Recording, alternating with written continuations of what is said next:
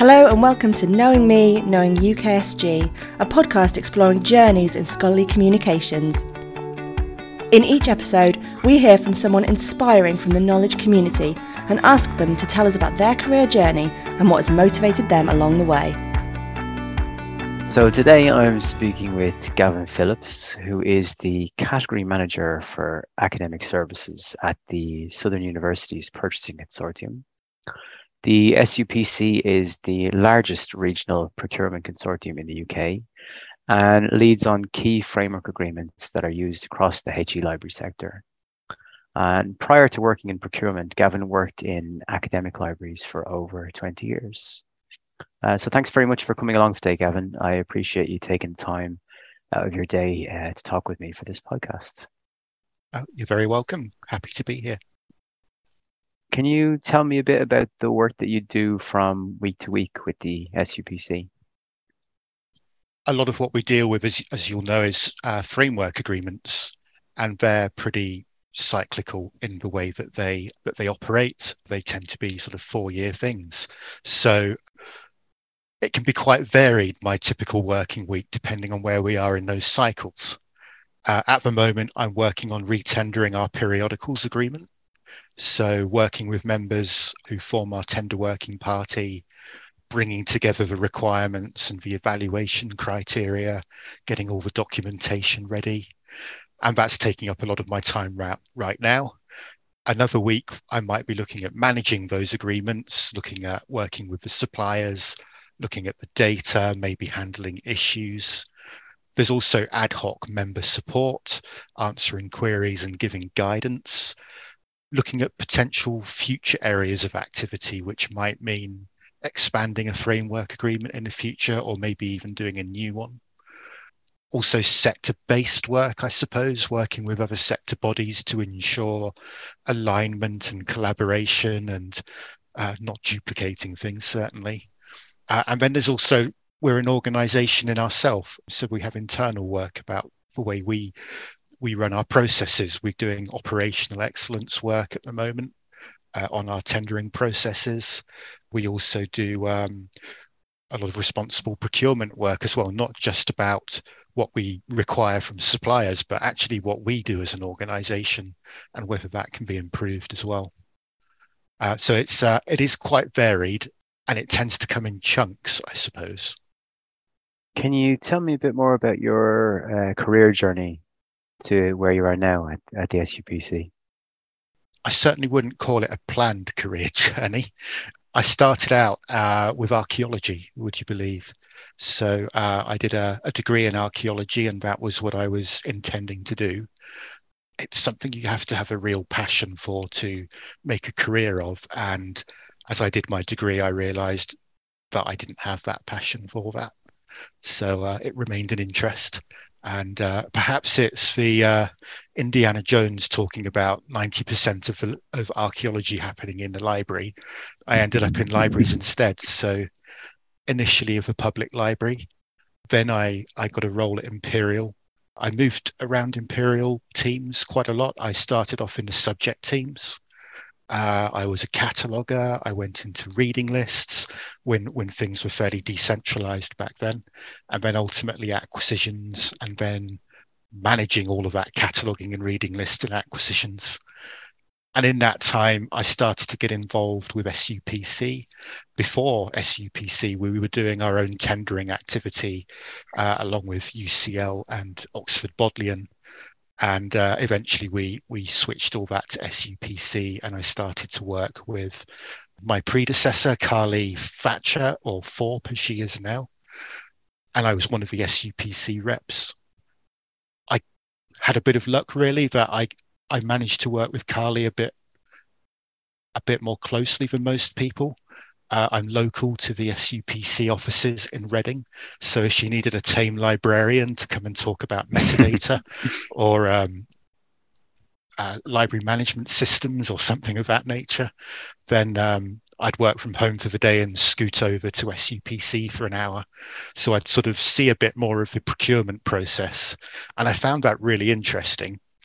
And I was kind of taken with the idea of how procurement could not just be about getting a better value for money in terms of just, you know, great British pounds, but but actually provide other bits of value and help to seed bits of innovation and drive improvement. And that's kind of what I was looking to do via Carly in a way. I had ideas for one of my team members could get involved with some metadata stuff for her, uh, but she quite sensibly resigned before I could get round to bothering her with all of that. Um, and um, when she did go, she had a word with Rob Johnson, who was the head of S U P C at the time. Uh, and we started talking about whether I'd be interested in, in moving over there. I kind of also appealed to me that S U P C, as with all of the uh, regional con- consortia, is owned by its members. Uh, S U P C is also a registered charity. So I kind of liked that idea of not just being commercially driven, but looking for all of this value that we could add in. And eventually uh, S U P C decided to appoint me and support me as I added the uh, procurement strings to my bow. The idea being that it would be easier to teach some procurement to a, a library subject matter expert than for a, a category manager to come in and to try and learn libraries. And I think that's the way it's gone in the end. Um, I think it's also an opportunity to try and shape a role around myself as well, because it's kind of a very unique role, um, even within procurement. So I was able to to come in and develop it, taking what Carly had already started to do, uh, and then just run with that and add my own personality into it, I suppose. So you've made quite a career switch from academic libraries into procurement. Uh, how has that transition been for you? Has it been easy? Certain elements were okay because I knew a lot of that subject matter expert stuff. Uh, I'd I'd been in acquisitions for a long time. I'd worked with, I knew all the suppliers. I'd worked through things like the N A G committee as well. So I was already well known to the suppliers as well. The difficult thing was that I started in January twenty twenty, and two months later, mm. we were all in lockdowns. So that idea that of me being supported by colleagues on the, the bits of procurement that I was trying to learn became suddenly very difficult because we weren't around each other. Um, mm. My workload just shot up because of the, of lockdown, but so did theirs. So they were... It, it became really challenging to try and do that. And um, I think that's something which it's it's meant I've learned that procurement element of it much more slowly and on the job rather than through sort of structured training and, and courses. I wonder if that's actually suited me better in the end. It's allowed me to absorb a lot of stuff gradually, and I managed not to make a whole a horrible mess of things along the way. Of course, I, I still got another tender to do, so give me a bit of time. But yeah, it was really quite difficult because colleagues were working hard as well. Everyone was worried at that time as well about where this was going. I mean, looking back now, it seems people managed quite well, but actually at the time, it was all a bit scary, really. I mean, just looking at the news and seeing, you know, places like Italy where the army was coming out to move move the dead.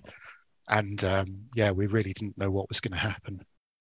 But we got there, and there's perhaps a bit of a baptism of fire, I suppose, which was helpful.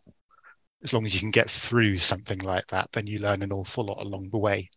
Uh, but I did have that benefit of um, of having worked with Carly quite a lot beforehand. So I did know a fair bit about roughly what should happen and when.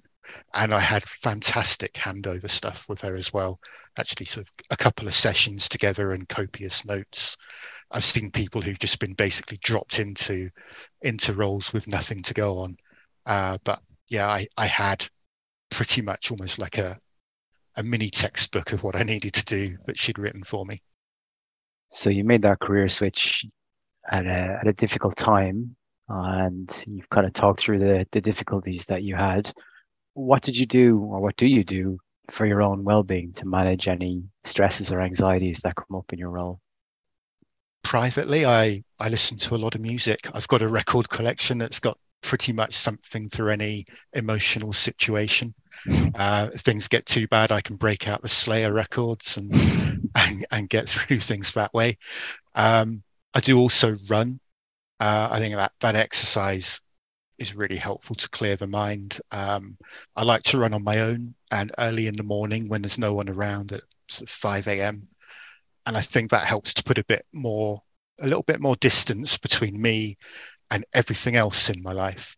So uh, everything seems a little bit better afterwards, and anything that I might have been worrying about beforehand just doesn't seem as bad uh, sort of an, an hour later when I'm more concerned with whether my knees are going to break. I think also uh, I've learned uh, gradually along the way that it's important to understand how your own mind works and how your body reacts to that as well. I've not always learned that very easily. Sometimes I, I've had to learn that by getting into quite a lot of stress, but I've managed to get to get through that. And once you start to understand how these different parts of your body and your your mind link to each other, you can you learn to take that time to check in with yourself, I suppose, so you can remain in control and you're not looking to put fires out around well-being because you're actually managing your well-being all along. I've become quite strict about things like hours. Uh, I mean, I, I have to get a job done, but I make sure I keep my hours reasonable. I don't work weekends. That means I'll miss out on some things, but I'm not going to worry about that because there'll always be something to miss out on. And uh, once you kind of, once you accept that, I think you uh, you have an easier time of it. You can focus a bit more as well. You were at Imperial College for over twenty years. Mm. In today's world, that's quite a long time to be in any one institution. Did you feel like your career was progressing uh, while staying in the one place? Yeah, I mean, I was there. I joined in May nineteen ninety-eight and went through to December twenty nineteen. I didn't realize it was going to be so long at the time, but I think, yeah, there was progression in that time. I managed to be involved in quite a few roles there. So there was progression there, starting off as a, a library assistant. I think that was my, my subject team role, and then a senior library assistant in cataloguing and a principal library assistant in to do reading lists and then managing acquisitions and metadata. I also did a, a part-time master's while I was there as well in those early years. So there was quite a lot of opportunity there to move along into different things. I think in my, probably my first half of my time there, probably a bit of inertia on my part, maybe not, not so career-minded or maybe not so progression-minded necessarily as I, as I might have been or some other people would be. And then also, I mean, there was a big economic collapse in the late two thousands. If you were working in a place like Imperial, you were relatively sheltered from some of the terrible and nasty restructures that some people were having. I mean, Imperial wasn't immune from that either, but comparatively, it just felt like a safe place to be. I think once I did start to come round to wanting to do more uh, with work, I've mostly wanted to follow things that are interesting to me and not worry too much about having a plan of where to get to. I've never felt, oh, I want to be a library director or I want to be a managing director of something or, or anything like that. It's really just to keep going with things that kept me interested. And Imperial always did keep me interested. I was actually very happy there, to be honest. I mean, nowhere's going to be perfect, but I think The, the later years I was there with, uh, particularly with uh, Chris Banks doing an outstanding job as, as director, uh, I had a lot of trust and support, not just from her, but from successive managers to, to go and do interesting things. Plus I was at a place that had enough resource, so staff resource and budget to do interesting things. We were able to, to get involved in as development partners on certain things or early adopters, uh, always interesting things to do. Yeah, I, I, I was quite happy there. And I think it's only a, only because a unique opportunity came along that I actually left. Um, I was still engaged and and doing quite a lot. I mean, we've seen uh, just in recent weeks, webinars around uh, Rialto and people who've been uh, making Rialto and Leganto and Alma work together in different ways. That's where I was back then. I was done fifteen months of work on the Rialto Development Partner Programme, and then I left a few weeks before it was due to go live. So mm. all of my plans of, of actually being the person doing those webinars, or at least doing all of that early work uh, on making these things work together, were, I, I kind of just had to, to leave those behind, I suppose. But yeah, that was still quite a lot of progression uh, that mm. I had. Um, yeah. But I didn't necessarily feel like I wanted to be library leadership role. I think I was about as as happy as I was going to be in a library. And um, I was aware that I probably had maybe fifteen to twenty years of that. And I wasn't quite sure how long uh, my happiness would last, I suppose. Just trying to reinvent the same role. Lots of scope to do it, but I didn't feel I could let an opportunity like this one go by in the end. So, I mean, thinking about people who do who, who move between roles quickly, or between institutions quickly, or, or stay a long time, I think there's benefits to both. I think moving to different institutions gives you a lot of perspective, of course, on different types of institution. Um, But you can also get a lot of that just by working with a lot of people from different institutions, uh, getting involved at, at sort of sector levels and and getting involved in the communities. I think really you just have to look at what what you want as an individual, what you feel is right for you in the circumstances that you're in. Uh, so for me, yeah, it meant uh, twenty plus years in one place, just different desks. Uh, but I still go back. They're still involved with, with my work. They're still supporting me in, in the books agreement, as, as you'll know, um, with metadata and things like that. They're always happy to to work at that level and to to contribute to to what's going on with S U P C. So I'm fortunate that that twenty, twenty-one years is is kind of extending a little bit uh, in my current role even. What advice would you have then for early career librarians, people who are just starting out on that journey? Uh, I would say get involved. Don't be afraid to step out of your comfort zone. Uh, once you start to broaden your horizons beyond your immediate job and take a few opportunities that might be out there, then more opportunities will start to come your way as well. Uh, it adds a whole new aspect to your working life. Uh, whether you're looking to develop a, a fairly planned career path, or even if you're just looking for a more interesting and enjoyable working life, it's it, it's really it really does change things. I mean, you can start just by attending relevant events, but really getting involved in things like um, organising committees or working parties on things where you can work with your peers from around the sector. You really do gain an awful lot of experience, and you make friends along the way. It just makes life more enjoyable.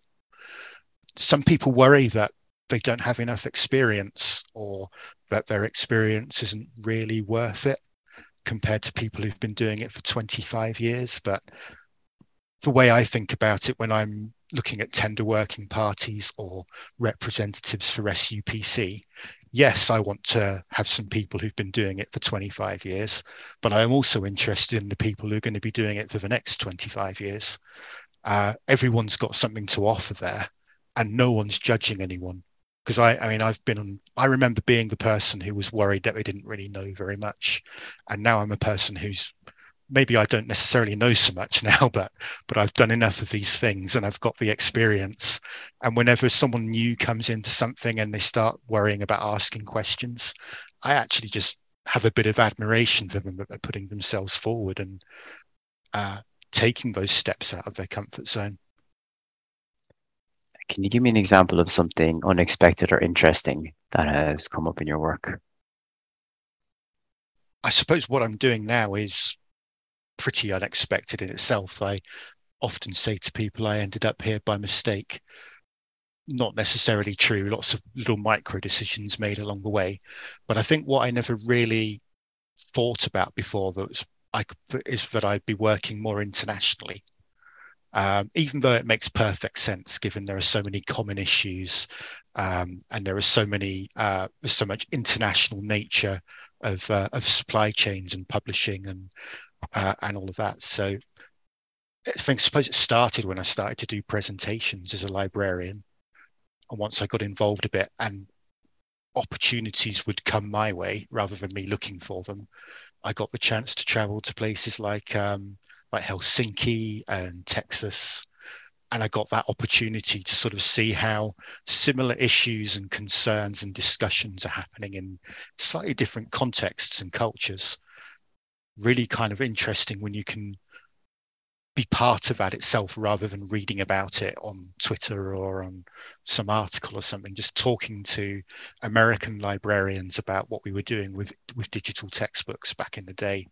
And, and they'd say, we'd love to be able to do that sort of stuff for our students, but, you know, the bookshop would have a, would have a fit. And I was like, completely alien to me that actually exists in a way where a university puts that ahead of the actual student for teaching and learning. And those sort of fancier trips that I got to go on back then, the ones that, you know, weren't to Birmingham or Manchester, uh, they were done usually as a guest of a supplier, uh, which I can't do anymore in this role because uh, I need to maintain sort of a, a more neutrality on, on these these issues. But what I've found is that as I've developed into the role, I've been able to to get involved in different organisations, and more most recently, Uh, we joined I C O L C, uh, which for those who aren't familiar is the International Coalition of Library Consortia. And I've been able to start looking at actually what's happening in Europe, having discussions with people in it, uh, places like Belgium and Holland and, uh, and Denmark and places like that, but also looking beyond that into the sort of E M E A region. We've got uh, Australians in there as well. And I suppose the interesting thing there is, is what happens with the Global South, who are not necessarily as, as highly involved. We do have South Africans there, which is really interesting because they start to give us a new perspective on things. So we're, we're used to, in recent years, the, the weakness of the pound putting up the cost of all of our subscriptions. But if you compare the sort of fluctuations in the pound or the euro or the dollar compared to the rand or or some of the other currencies in Africa, you know, they're, they're barely fluctuating at all compared to the situation in places like Malawi or somewhere like that. So it's kind of interesting is how we can how how we can be good global citizens, I suppose. We talk about responsible procurement and ethics in in what we're doing. But actually, what can we do to to think more internationally, join those dots and try and, and move forward globally rather than just even nationally? So on that uh, extremely uh, positive and aspirational note, I think we'll wrap it up. thank, thank you very much for your time today, Gavin. It's been really interesting to hear about uh, your journey and uh, the ups and downs you've had over the last few years. Thank you very much for your time. U K S G exists to connect the sector and encourage the exchange of ideas. It brings together the information community of librarians, publishers, intermediaries and technology vendors. If you know someone whose career journey would make for an interesting episode, please get in touch with U K S G via Twitter. Please like and share our podcast to help us support those in our community who are just starting their journey. And subscribe to the channel to keep up with future episodes.